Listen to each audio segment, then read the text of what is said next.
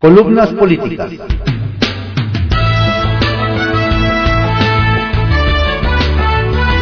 Continuamos con la audiosíntesis informativa de Adriano Ojeda Román, correspondiente al lunes 5 de diciembre de 2022. Demos lectura a algunas columnas políticas que se publican en periódicos capitalinos de circulación nacional y portales informativos. Solo digo lo que veo, por Fernando Moctezuma Ojeda, que se publica en el portal de noticias cconoticias.info. Plan B de berrinche. Por más aberrante que pueda parecer al diputado Ignacio Mier Velasco y sus diputados de Morena, le surge dar trámite a la reforma electoral que planteó el presidente Andrés Manuel López Obrador, a pesar de que saben que no podrá prosperar. Necesitan ahorcarla para entonces dar trámite al paquete de reformas legales que continúa preparando en Bucareli. Los coordinadores de la oposición en San Lázaro, Rubén Moreira del PRI, Jorge Romero del PAN, Luis Cházaro del PRD y Jorge, Jorge Álvarez Maínez de MC han insistido en reiteradas ocasiones que su voto será en contra. Sin embargo, el problema va a ser cuando llegue dicho paquete que no requiere la mayoría calificada, pero podría ser controvertido en la Corte. Incluso el presidente de la mesa directiva de la Cámara de Diputados, Santiago Krill, reconoció que el reto de mañana, si nada cambia, será lograr que el padrón y la credencial de elector se queden en el INE, cosa que está asentada en el numeral quinto apartado B del artículo 41 de la Constitución. Corresponde al Instituto Nacional Electoral, en los términos que establece esta Constitución y las leyes para los procesos electorales federales y locales, el padrón y la lista de electores, dato que publicó mi amigo el politólogo Ernesto Guerra en su cuenta de Twitter. Por su parte, la camarilla aliada del oficialismo, es decir, el Verde y el PT, tienen sus dudas sobre si votar a favor o no de una serie de reformas con las que todo hace indicar que se pondrían la soga al cuello a sí mismos. Pese a ello, no podemos dejar de lado que aunque tenemos nociones de lo que podría contestar esta segunda propuesta, la realidad es que para fines prácticos, quienes estamos fuera del círculo rojo, no tenemos ninguna certeza al respecto. Son meras elucubraciones. De esta manera, el oficialismo nos tiene pensando de más en cosas que posiblemente no llegue a pasar. O en el peor de los casos, dando ideas.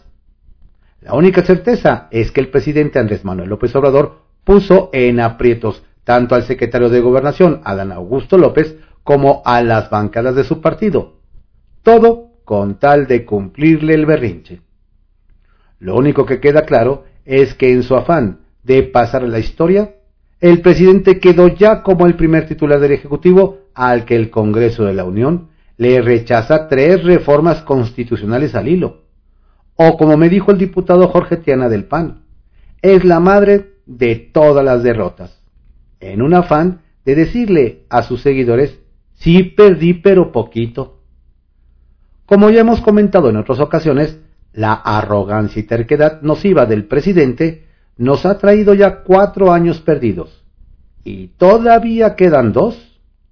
En esa necesidad de querer hacer lo que no puede hacer, ya se empieza a echar encima enemigos gratis que ni perdonan ni olvidan empezando por el electorado. Sirva de elección para las y los aspirantes a cargos de elección popular del próximo año y los venideros de todos los partidos. En 2006 dijo que lo dieran por muerto y cavó su propia tumba.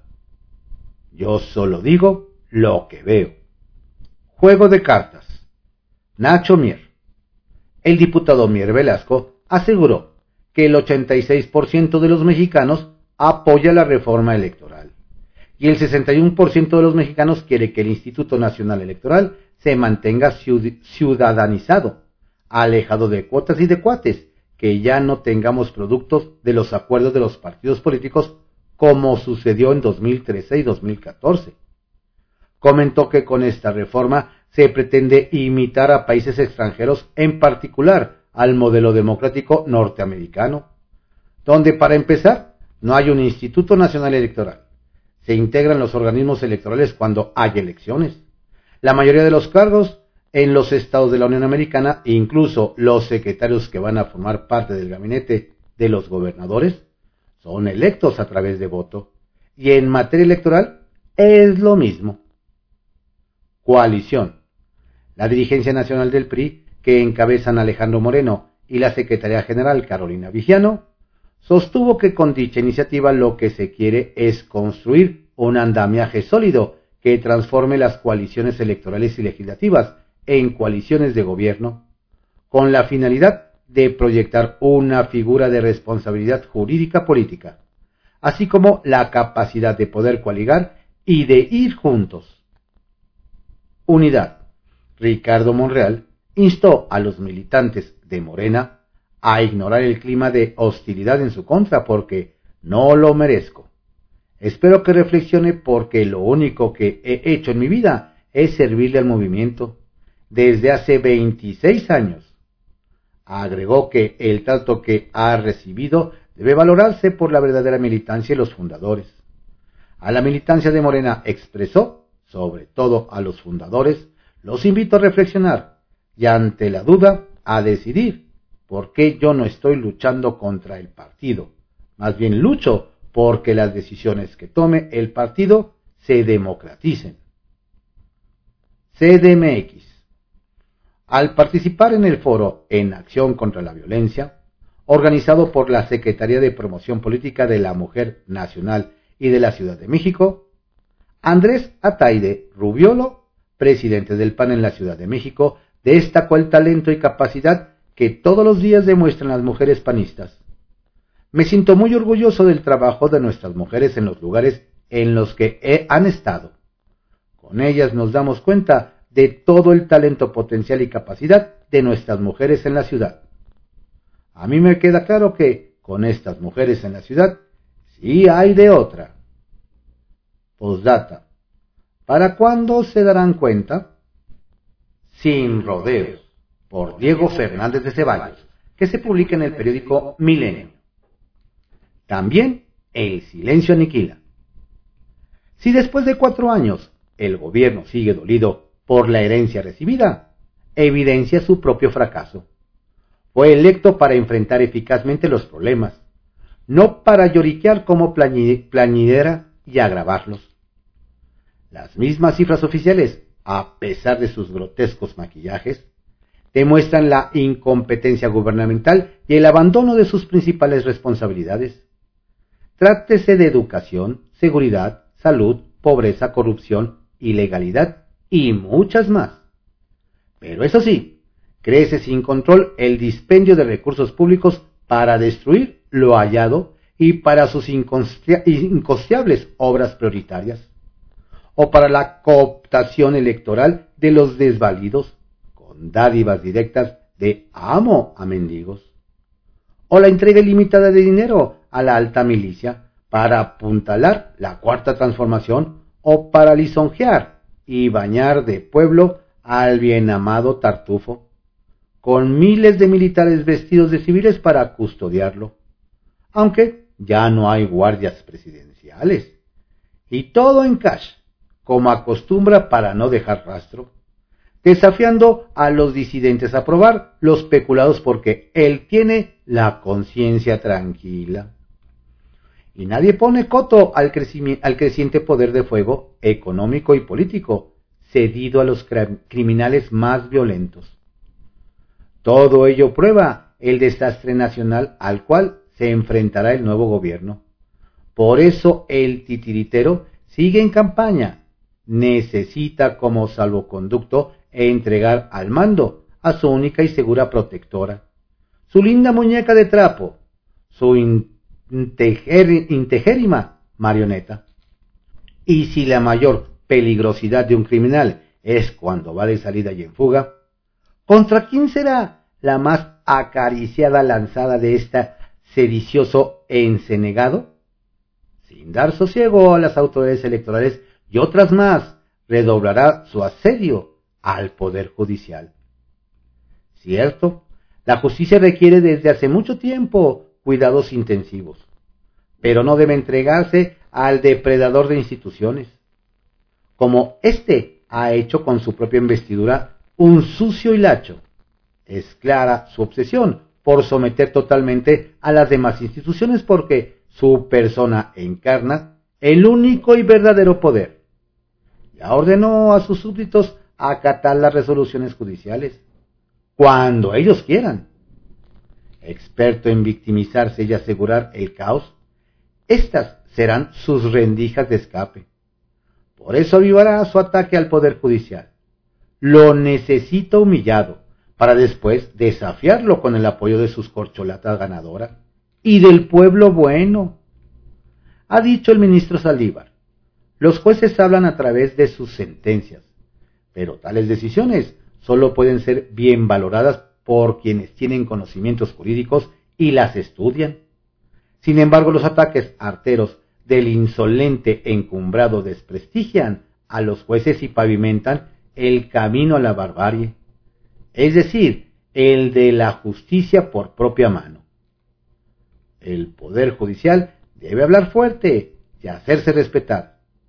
Si no se defiende, quedará liquidado. Pregunta sin ofensa por Karina Aguilar, que se publica en el periódico 24 horas. La tramposa reforma electoral. La democracia y las reglas claras del Instituto Nacional Electoral, INE, le permitieron al presidente Andrés Manuel López Obrador ser el presidente de México y a su partido y aliados gobernar 22 entidades del país. De ahí que parezca incongruente que pretenda debilitar al sistema electoral mexicano. La verdadera intención de López Obrador y su partido es controlar al órgano y al árbitro electoral, terminar con los partidos pequeños, apoderarse del padrón electoral y controlar los tiempos de radio y televisión para la propaganda. El presidente sabía desde que planteó la idea de una reforma constitucional en materia electoral que no sería aprobada y por ello anunció el denominado Plan B, con el cual busca modificar las leyes secundarias y lograr su cometido. Sin embargo, hasta ahora tampoco cuenta con los votos de sus partidos aliados para aprobar este segundo escenario porque se verían afectados en sus finanzas y en su permanencia. De ahí que Morena haya decidido posponer para esta semana su discusión en la Cámara de Diputados. A decir del líder de los senadores de Morena, Ricardo Monreal, este nuevo plan, impulsado por el presidente Andrés Manuel López Obrador, prevé la fusión de direcciones del INE, lo que implica una intromisión en su autonomía, que está plasmada en la Constitución. También busca el traslado del partido electoral al Registro Nacional de Población RENAPO, lo que de aprobarse sería inconstitucional, toda vez que la Carta Magna establece que el INE será el único encargado del padrón y la lista nominal. Otra propuesta es que los integrantes de la unidad de fiscalización del órgano electoral los nombre la Cámara de Diputados, lo que también implica una injerencia en su autonomía. Y busca una ampliación de los spots de los partidos políticos ahora son de 20 y 30 segundos a un minuto. Sin embargo, los tiempos ya están establecidos en la Constitución. Es decir, lo que sabemos del Plan B es que busca violar la Constitución a como de lugar. De ahí que no será extraño que esta propuesta presidencial también termine controvertida y sea la Suprema Corte de Justicia de la Nación la que determine su futuro. Sin embargo, en esta ocasión, la Corte deberá abordar el tema en el primer trimestre del año, toda vez que si el Ejecutivo pretende aplicar estas reglas en las elecciones de 2024, deben ser avaladas antes del 30 de mayo de 2023. Ante este panorama surgen las dudas. ¿El equipo jurídico de la presidencia no conoce de leyes o al presidente no le gustan respetarlas? Desde las cloacas, por El Duende, que se publica en el periódico La Razón. A mochilazos en la era del acarreo institucional, no extraña que la gorra, la playera, la bolsa para el mandado o la cubeta para la leche sea política de Estado, que encierra un suculento negocio. Le cuento. Resulta que con mochilas y gorras, el gobierno de México busca frenar en el sudeste el camino de cientos de migrantes que aspiran a llegar a Estados Unidos. Así como lo lee, en la Secretaría del Bienestar a cargo de Ariadna Montiel, le tienen tanta fe a las mochilas y gorras que confían en que éstas ayuden también a combatir la violencia y la depresión. Es por esto que la lana destinada a la adquisición de estos productos para la población migrante en la frontera sur creció de manera súbita en la dependencia federal de un año a otro. Por ejemplo, en diciembre de 2021 se suscribió el contrato con Manuel Alejandro Álvarez González por 461 mil pesos. Y nuevamente, a fin de año, pero en octubre de 2022, Manuel Alejandro volvió a ganar el contrato para la adquisición de gorras y mochilas, pero ahora por 2.5 millones de pesos. Un aumento de más de 2 millones de pesos que representa un incremento del 443%. Con logros del Gobierno de México y la Secretaría del Bienestar, estos productos se entregan a todos los migrantes que participan en talleres de carpintería, ferretería, agroforestería, electrónica, apicultura, panadería, corte y confección, entre otros que se realizan en centros de migración en Tapachula, Chiapas. La dependencia federal señala que la finalidad es tener una población beneficiada con un trato digno y hacerla sentir útil en el día a día e incentivar la ocupación en actividades diarias que reducen las expresiones de violencia, depresión y ansiedad, facilitando la integración comunitaria. ¿Qué tal? La adquisición de mochilas y gorras para el programa para el bienestar de las personas en emergencia social o natural, en atención a la población migrante en la frontera sur, permitirá que el presente ejercicio fiscal dote de enseres necesarios para el fortalecimiento de capacidades y aptitudes de la población migrante, estacionada específicamente en Tapachula. Señala la Secretaría de Bienestar. Yo creo que hasta propiedades curativas deben tener las dichosas gorras de la 4T. Son mochilas backpack, color negro, para soportar de 12 a 17 kilogramos mínimo, con el logotipo de la dependencia y bordada en la parte frontal la leyenda Emergencia Social gorras tipo beisboleras y sombreros. Y no solo gorras y mochilas, la dependencia también firmó un contrato con Grupo Mafer Refund SADCB por 2.4 millones de pesos para adquisición de herramientas para los migrantes en la frontera sur. El detalle y lo extraño aquí es que esa empresa sea comercializadora de alimentos, no de herramientas. No sé usted, pero todo esto de las gorras, las herramientas y las mochilas me huele a cochupo, a empresas fantasmas, a amigos o familiares beneficiados con estos contratos millonarios, a corrupción. Saque usted sus conclusiones, pero yo me quedé en que según esas prácticas se iban a acabar barriendo las escaleras de arriba para abajo. En el baúl. El INE no se toca y meterle mano al árbitro electoral parece una falta muy grave contra la vida democrática de nuestro país.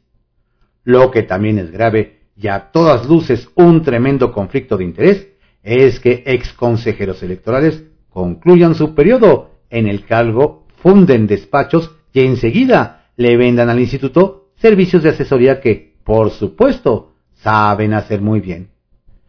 En estos días les cuento a quién me refiero. Capital Político, por Adrián Rueda, que se publica en el periódico Excelsior. Xochimilco, otro cachetadón a Batres.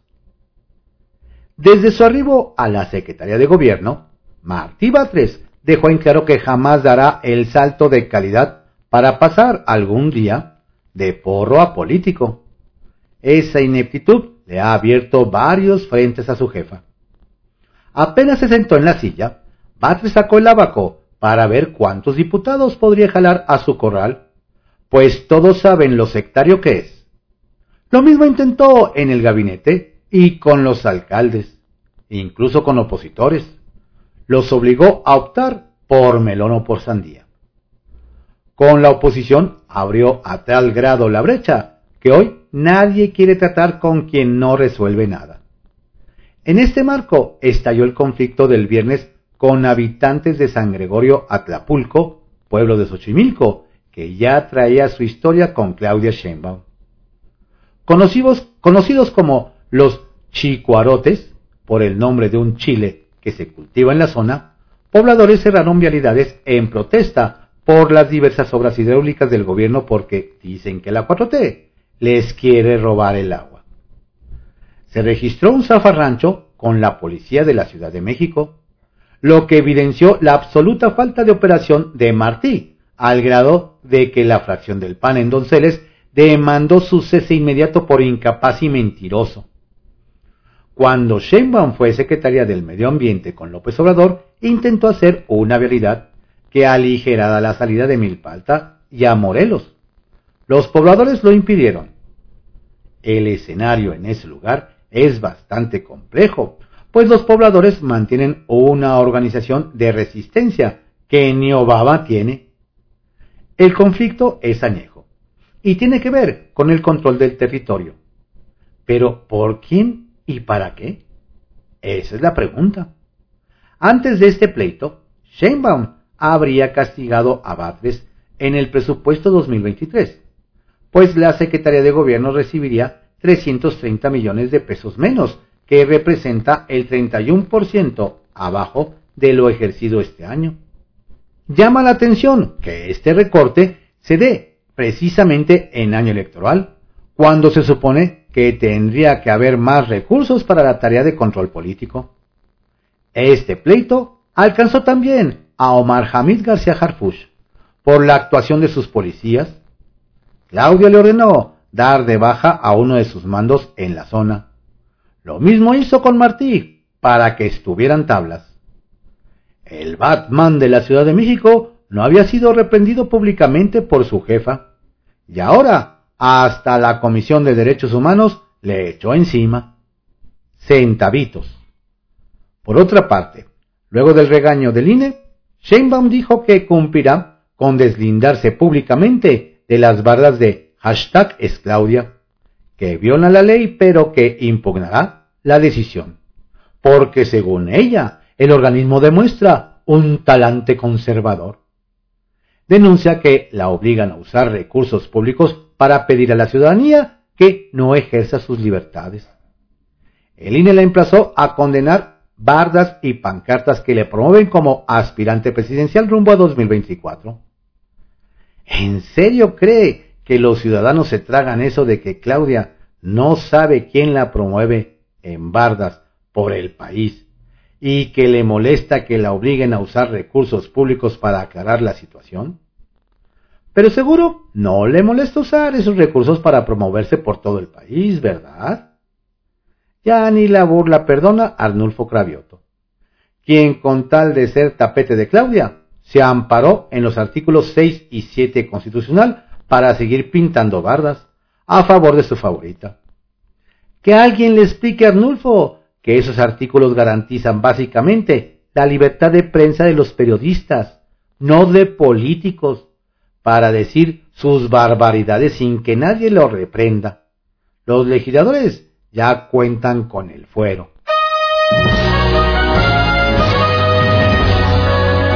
Estas fueron algunas columnas políticas que se publican en periódicos capitalinos de circulación nacional y portales informativos en la audiosíntesis informativa de Adrián Ojeda Román, correspondiente al lunes 5 de diciembre de 2022. Tenga usted un excelente día, una estupenda semana y abríguese bien, hace mucho frío y cuide su salud. Saludos cordiales de su servidor, Adrián Ojeda Castilla.